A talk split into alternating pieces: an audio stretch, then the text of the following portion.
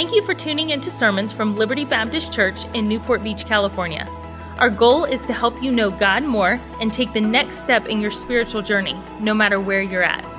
If you have questions about God or about Liberty, you can connect with us at libertybaptistchurch.org. We pray that the Lord will use this message to be a help and encouragement in your life.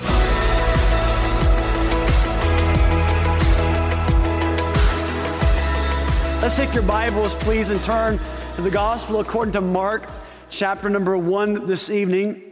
Mark, chapter number one. And as we look at God's Word this evening, I'm praying that He would use His Word to be a blessing in your life this evening, as this text of Scripture has been a blessing in my life for the last several weeks. We've been journeying as a church family on Sunday mornings through Mark's Gospel.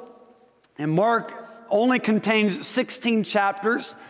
It's a fast moving book of the Bible where the author of John Mark, writing primarily to a Gentile audience, and he is presenting Christ as the, the suffering servant. And so you'll see all throughout this passage of scripture and all throughout the book of the Bible, Mark, words like immediately and straightway. And it's presenting Christ always on the move, always about his Father's business, doing the work of a servant. And I'm, a, I'm a, so thankful tonight that we have a Savior, the Lord Jesus Christ, that came not to be ministered unto, but to minister and to give his life a ransom for many. He has given us an example, a pattern in our own life to follow and to emulate that we can strive to be like in our own life as we are striving to become more like our Lord and Savior Jesus Christ. Look this evening, if you would please, at Mark chapter number 1 and in verse number 35. And the Bible says, and in the morning, rising up a great while before day. How many of you tonight are morning people? Can I hear you say amen? All right, how many of you are later afternoon people or mid morning? Amen. Night owls, that's you. And in the morning, rising up a great while before day, he went out and he departed into a solitary place. And there, the next word says what, church? He prayed. Simon and they that were with him followed after him. And when they found him, they said unto him, All men seek for thee. And he said unto them, Let us go into the next towns that I may preach there also. For therefore came I forth. And he preached in their synagogues throughout all Galilee and cast out devils. And there came a leper to him, beseeching him and kneeling down to him and saying unto him, If thou wilt, thou canst make me clean. And Jesus, moved with compassion, put forth his hand and touched him and saith unto him, I will, be thou clean. And as soon as he had spoken, immediately the leprosy departed from him, and he was cleansed. And he straightway charged him and forthwith sent him away and saith unto him, See thou say nothing to any man, but go thy way and show thyself to the priest and offer for thy cleansing those things which Moses commanded for a testimony unto them. But he went out and began to publish it much and to blaze abroad the matter, insomuch that Jesus could no more openly enter into the city, but was without in desert places, and they came to him from every quarter. And let's bow for a prayer. Father, we love you. And we thank you for your love and your mercy and your grace to us. We thank you that you are rich in mercy. That in that while we were yet sinners, Christ died for us. We're thankful tonight that the love of God has been shed abroad in our hearts, that we have been saved and delivered and rescued, that we have hope of eternal life through the Lord Jesus Christ. And I'm praying tonight that, Lord, as we study your word for just a few moments, that, that we would have a sense of awe of who Jesus is. And that, Lord, in our lives, that we would strive to become more like the Master. And that, Lord, that you would change us this evening. And that what we hear, and as we walk through your life, that we would implement these attributes in our, our own life tonight, that we could serve you better and love you more. In Jesus' name I pray. Amen. Tonight, if you think with me for just a few moments, if you were given the opportunity to spend 24 hours of one day with anybody that has ever walked the face of this earth, either dead or even alive this evening, who would that one person be? Maybe you go back in time in history and you think about a president of the United States that you have studied or perhaps you've admired from afar. You've read biographies about that person's life. What were the questions that you would ask that individual? What were the things that you like to learn from that president? Maybe it would be a, a general that led his troops in, in battle and through unforeseen circumstances and dark, difficult times that that general of that army perhaps led his troops to a victorious battle. What were the questions that you would glean from his leadership? And what were the questions that you would ask of his own life and how to lead and uh, manage people? Maybe you're like me, and perhaps a, an athlete comes to mind that you would like to sit down and, and observe and watch and, and talk about the things that made his life and his craft uh, so valuable and so important. Uh, maybe this person would be considered the goat of this athletic uh, sphere or influence. Maybe you want to spend some time with, in my opinion, the greatest athlete of all time, the greatest basketball player of all time, which is none other than, of course, Michael Jordan. Now, I know that I'm in LA, so maybe tonight you are a, a, LeBron James fan or a Kobe Bryant fan, but you ask them some questions and about what made them so special and their, their passion, their drive, their, their urgency to become the best. Uh, maybe tonight you would spend some time with a successful business person one that started or founded a company and led that uh, business to be profitable in millions and even billions of dollars. Uh, maybe tonight you would spend time with a family member that's gone home to be with the Lord. Or maybe perhaps a, a grandma or a grandpa or great grandparent that came to this country and endured some hard times perhaps and, and forged their way here in the United States of America so that your family could be here this evening. Spending time with these people that would be of our perhaps top 10 list or for one hour, for 24 hours of one day, we would gain some insightful information about their life and their journey. Discovering some things in our own life that no doubt would be very educational and even perhaps very spiritual in our life. But just for a moment, could you imagine what it would be like to spend a day with the Lord Jesus Christ. Hey, imagine for just a moment, if you could, to have 24 hours of time that would be uninterrupted, and you got to watch and walk with Jesus. You saw his life and you saw his ministry, and you began to ask questions and begin to perhaps discuss theology questions about the, the mystery and the miracle of who he is and, and what he did we would learn some amazing spiritual truths that, quite frankly, I believe would transform our lives. We would learn and make changes in our life daily that would emulate and reflect the time that we spent with Jesus. What example would he show us? What, would, what could we emulate as a result of spending 24 hours in time with the Lord Jesus Christ? Well, in Mark's gospel, in Mark chapter number one, we are going to do just that. And I promise you this evening, my sermon is not 24 hours long. But let's just for a few moments this evening walk and spend the day with Jesus. It says in verse number 35, and in the morning, we're meeting Christ in the morning, rising up a great while before day. And what's happening in this day? If you were to read the verses prior to verse 35, beginning in verse 21, you will notice that Jesus was in a region called Capernaum. And there on that Sabbath day, Jesus Christ was teaching people in that synagogue. And everybody that heard the Lord Jesus Christ teach and preach, they were astonished at his doctrine. Jesus' teaching and preaching was different. Why? Because the Bible says in verse 22 that he preached and taught with one that had the word is authority. Why? Because Christ is authoritative. Christ is the King of Kings and the Lord of Lords. And in the middle of that service in the synagogue, and perhaps in your life you've been in situations like this, and a very strange encounter took place.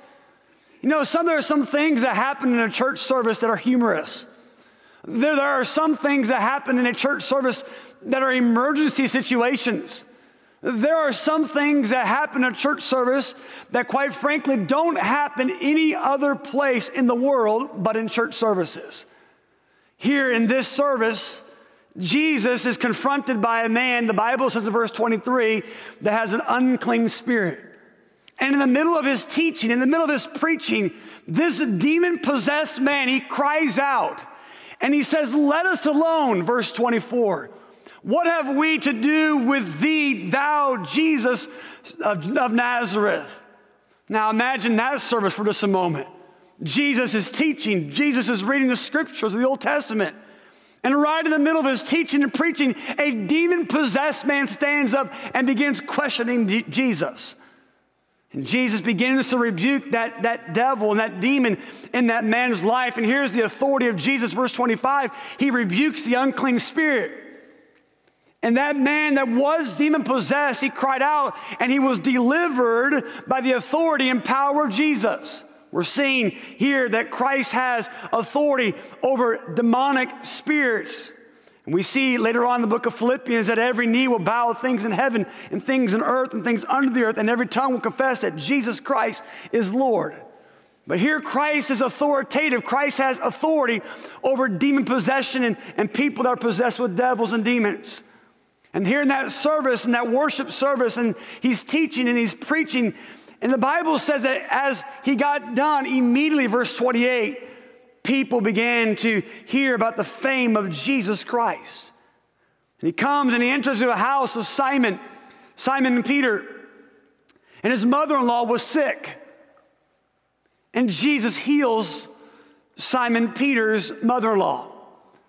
And I will refrain this evening from mother in law jokes. But there she was, and the fever that was leaving her, and Christ now has authority not just over demons, but over disease.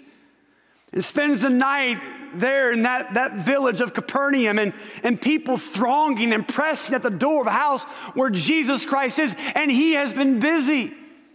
Boy, it's been a busy day on that Sabbath day of ministry, and Christ, no doubt, is exhausted. For those of you that preach or teach on a regular basis, you know that teaching and preaching, it can drain you physically and emotionally. Uh, my wife will sometimes make fun of me because I feel like a zombie on a Sunday afternoon or even a Sunday evening as I come back home.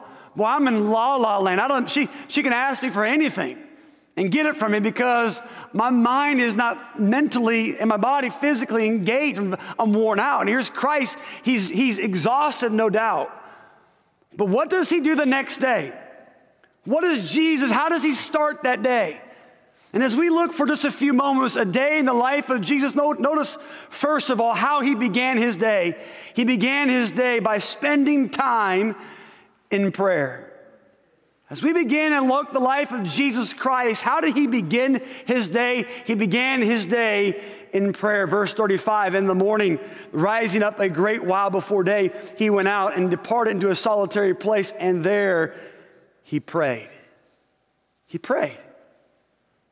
Well, why would Jesus, the King of Kings and the Lord of Lords, God in the flesh, why would Jesus pray? Well, of course, we know that he was God in the flesh after all, and he came in this world and in this life, and as a spirit filled man, he, he did not empty himself of, of, of who he was, of God. But we also know that Christ was a man, and he, was, he subjected himself to a body that was weary he subjected himself to a body that would grow tired. He subjected himself to be like us and be tempted in all points like we are, yet the Bible says he was without sin. Jesus prayed because it was in his life that he lived in total dependence upon the Father. Jesus prayed because he wanted to have total unhindered fellowship with the Father. Jesus wanted the Holy Spirit to flow through his life in absolute freedom and in power. Thus, Jesus was doing every effort to stay close and in constant communion with his Father. Now, if Jesus this evening, church, would do that, if Jesus would make prayer a practice of his life, how much more this evening in our lives should we be people of prayer? You say, Pastor Tim, what is prayer? Prayer is simply the humble act of declaring our dependence upon God. Prayer is a petition. Prayer is making a request. Prayer is direct access to God and a direct address to God. It is the communication of the human soul with the Lord who created the soul. So let me ask the question, church.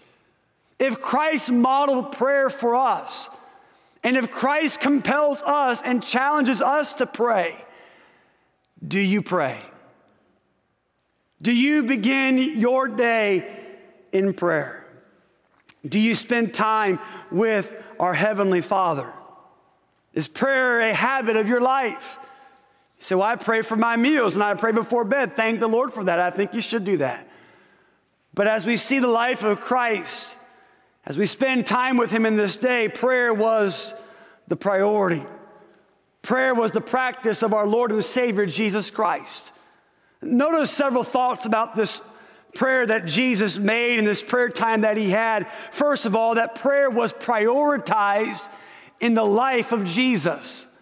Jesus prioritized prayer in his life. How do we see that? Look at the text again, verse number 35. The Bible says, and in the morning. And in the morning, up, rising up a great while before the day, Christ prioritized prayer. Now, had it been a busy day prior to that? Absolutely. Had Christ been doing ministry? Yes, he had. Was Christ's body, perhaps no doubt, exhausted and physically and emotionally and mentally drained? Sure, of course, we don't understand that. But what does he make prayer in his life? He makes it a priority. And priority this, this evening could be defined as something given or meriting attention before competing alternatives. You know, if you're like me, there's always something competing for my time.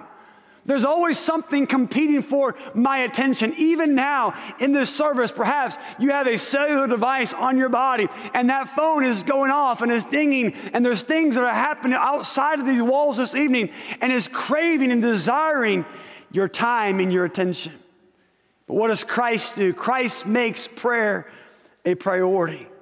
We have family time ball games, music lessons, after school assignments, work projects, and deadlines to meet, personal errands to run, fixing things in our house that are broken, doctor's appointments and visits to attend to, church attendance and ministry that we are involved in.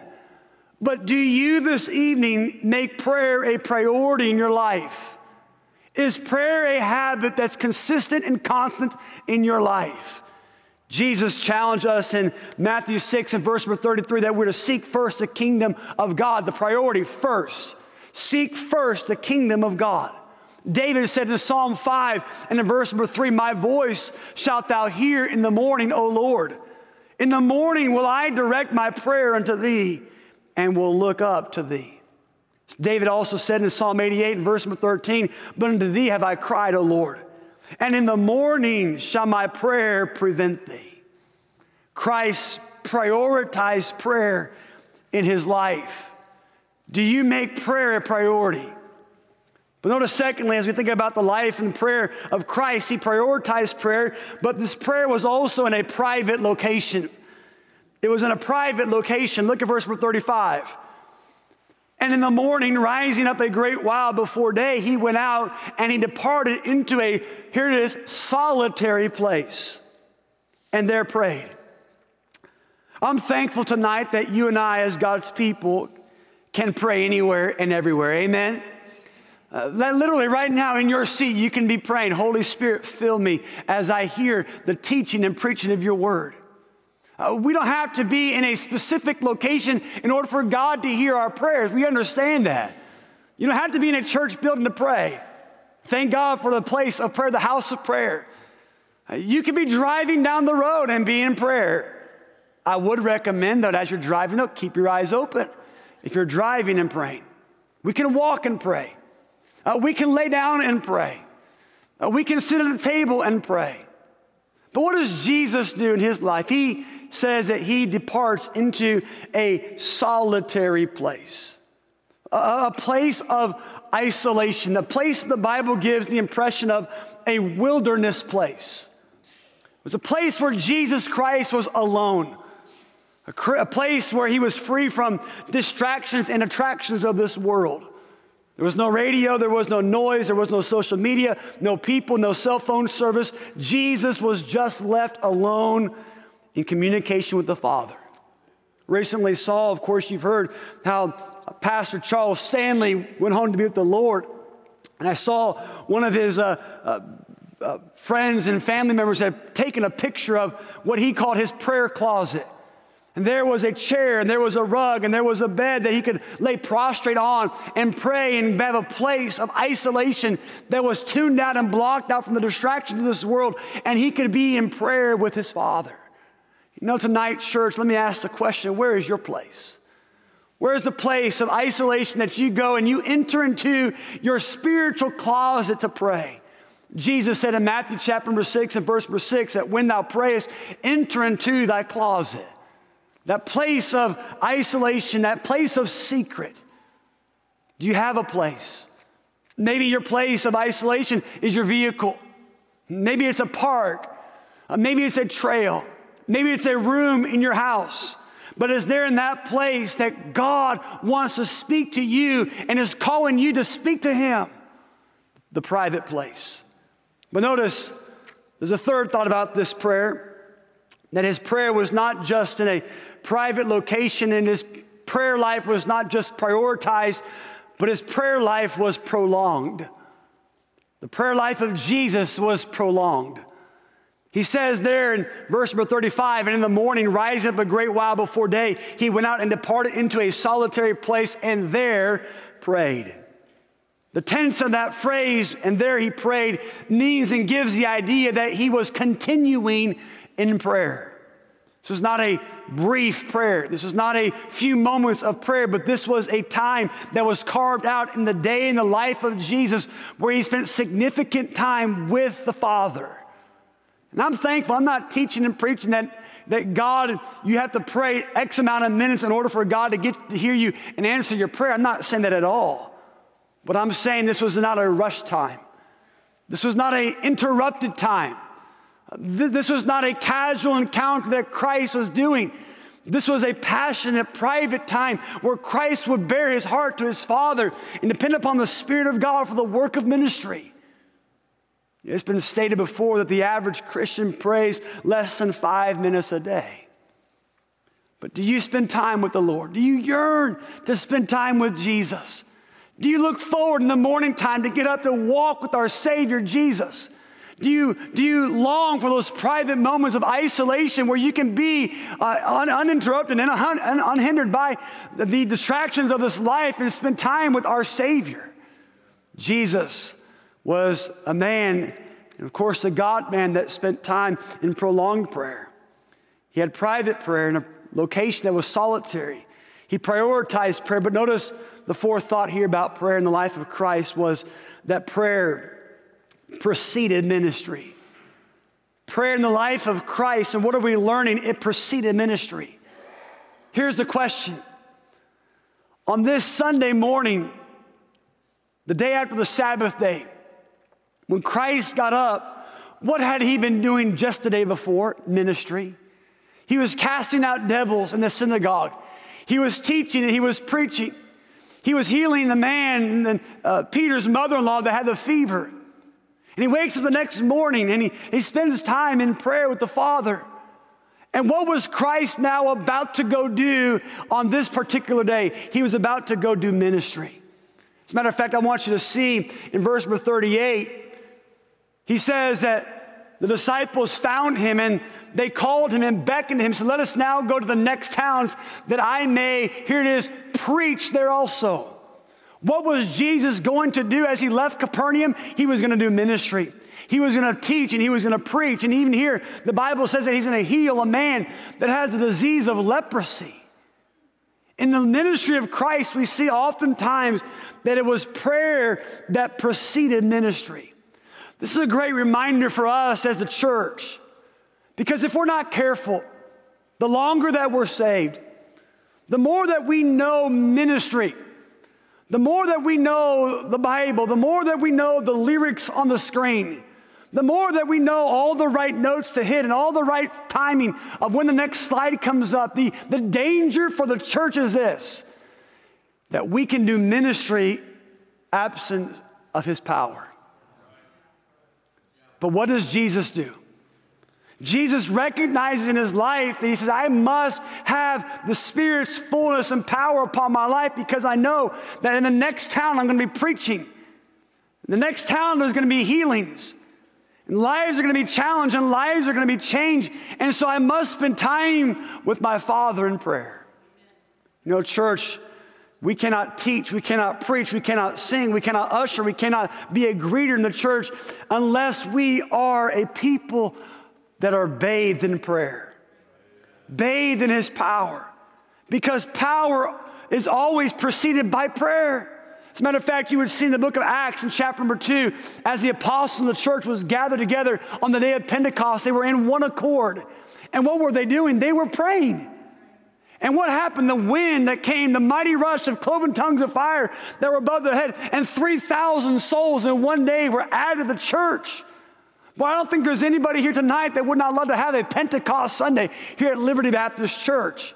Well, I yearn, I long for the Spirit to move in a supernatural way at Hillview Baptist Church, where the people of God know that that was not just a presentation of a, of a man that had the, the ability to exegete the scripture so profoundly, and it was a man that was a good public speaker, but there was a man that stood behind a pulpit and opened the Word of God that had a Bible in his hand and preached with authority and preached with passion and preached with the power of God upon his life. Oh, I want God to do that in surprise, I want God to do that even here at Liberty Baptist Church. But if we want the power, it must be preceded by prayer. And what happened? The Bible says in Acts chapter 2 and verse 42 that they continued steadfast in the apostles' doctrine and fellowship, in breaking bread and in prayers. And God did a work. God moved that church. It preceded ministry. Prayer always brings power. It's been stated before that little prayer brings little power, but great prayer brings great power. E.M. Bounds once said it this way what the church needs today is not more machinery or better, not new organizations or more novel methods, but what the church needs today is men whom the Holy Ghost can use, men that are men of prayer, men mighty in prayer. He said the Holy Ghost does not flow through methods, but through men. He does not come upon machinery, but on men. He does not anoint plans, but he anoints men, men of prayer. So the question, church, is this do you pray? Do you pray?